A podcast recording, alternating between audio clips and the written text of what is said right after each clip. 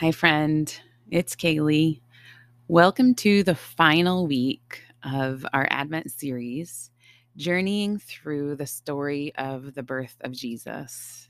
I have so enjoyed using the practice of Lectio Divina to engage these familiar passages of Scripture together. Taking time to pause quietly between each reading to reflect feels to me like pushing back against the noise and the chaos clamoring for our attention.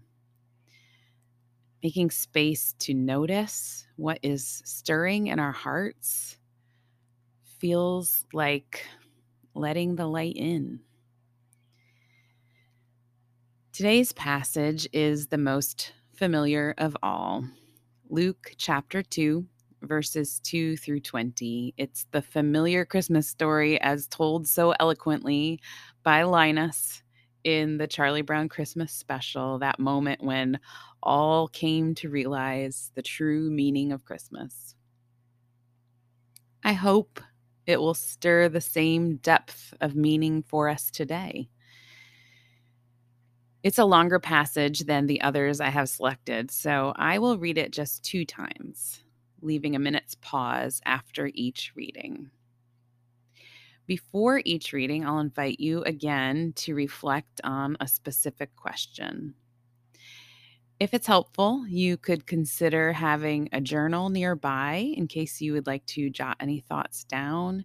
You may want to read from your Bible quietly as I read from mine. I'll be reading again from the NIV translation. And if possible, I once again want to encourage you to find a comfortable and quiet space where you can close your eyes and be free of distraction consider pausing the podcast to get settled if needed. Once you are comfortable, let's begin.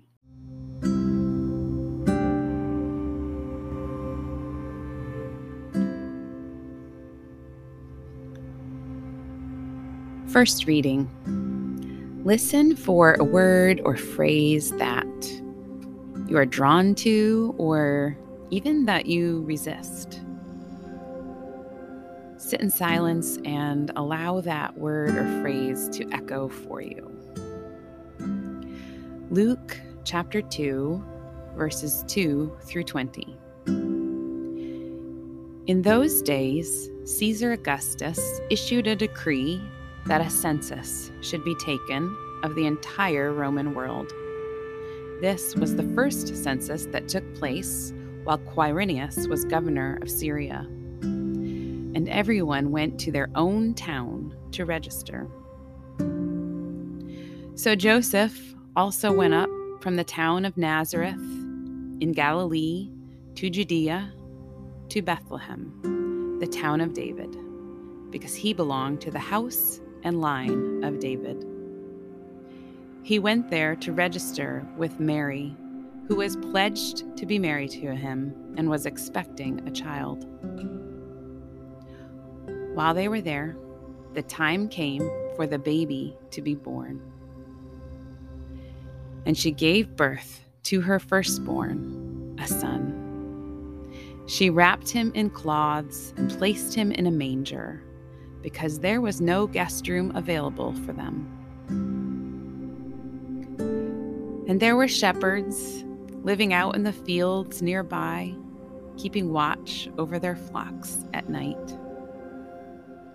An angel of the Lord appeared to them, and the glory of the Lord shone around them, and they were terrified. But the angel said to them, Do not be afraid. I bring you good news that will cause great joy for all the people. Today, in the town of David, a Savior has been born to you. He is the Messiah, the Lord. This will be a sign to you. You will find a baby wrapped in cloths and lying in a manger. Suddenly, a great company of the heavenly host appeared with the angel, praising God and saying, Glory to God in the highest heaven, and on earth, peace to those on whom his favor rests. When the angels had left them and gone into heaven, the shepherds said to one another, Let's go to Bethlehem and see this thing that has happened, which the Lord has told us about. So they hurried off and found Mary and Joseph and the baby who was lying in the manger. When they had seen him, they spread the word concerning what had been told them about this child, and all who heard it were amazed at what the shepherds said to them. But Mary treasured up all these things and pondered them in her heart. The shepherds returned, glorifying and praising God for all the things they had heard and seen, which were just as they had been told. On the eighth day, when it was time to circumcise the child, he was named Jesus, the name the angel had given him before he was conceived.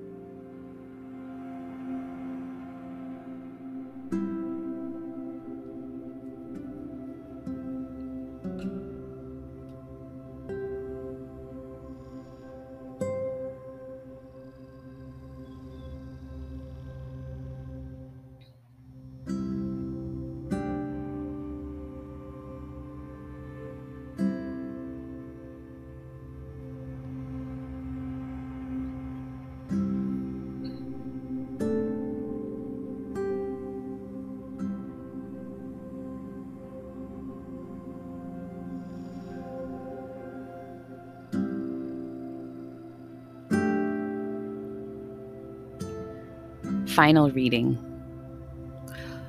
Ponder the question Where do I find myself in this story? Maybe there's a section of the passage that speaks directly to your current circumstances. Simply take notice. In those days, Caesar Augustus issued a decree that a census should be taken of the entire Roman world. This was the first census that took place while Quirinius was governor of Syria. And everyone went to their own town to register. So Joseph also went up from the town of Nazareth in Galilee to Judea, to Bethlehem, the town of David because he belonged to the house and line of David. He went there to register with Mary, who was pledged to be married to him and was expecting a child. While they were there, the time came for the baby to be born, and she gave birth to her firstborn, a son. She wrapped him in cloths and placed him in a manger because there was no guest room available for them. And there were shepherds living out in the fields nearby, keeping watch over their flocks at night. An angel of the Lord appeared to them, and the glory of the Lord shone around them, and they were terrified. But the angel said to them, Do not be afraid. I bring you good news that will cause great joy for all the people. Today, in the town of David, a Savior has been born to you. He is the Messiah, the Lord. This will be a sign to you. You will find a baby wrapped in cloths and lying in a manger. Suddenly, a great company of the heavenly host appeared with the angel, praising God and saying, Glory to God in the highest heaven, and on earth peace to those on whom his favor rests. When the angels had left them and gone into heaven, the shepherds said to one another, Let's go to Bethlehem and see this thing that has happened, which the Lord has told us about. So they hurried off and found Mary and Joseph and the baby, who was lying in the manger. When they had seen him, they spread the word concerning what had been told them about this child. And all who heard it were amazed at what the shepherds said to them. But Mary treasured up all these things and pondered them in her heart. The shepherds returned, glorifying and praising God for all the things they had heard and seen, which were just as they had been told. On the eighth day, when it was time to circumcise the child, he was named Jesus, the name the angel had given him before he was conceived.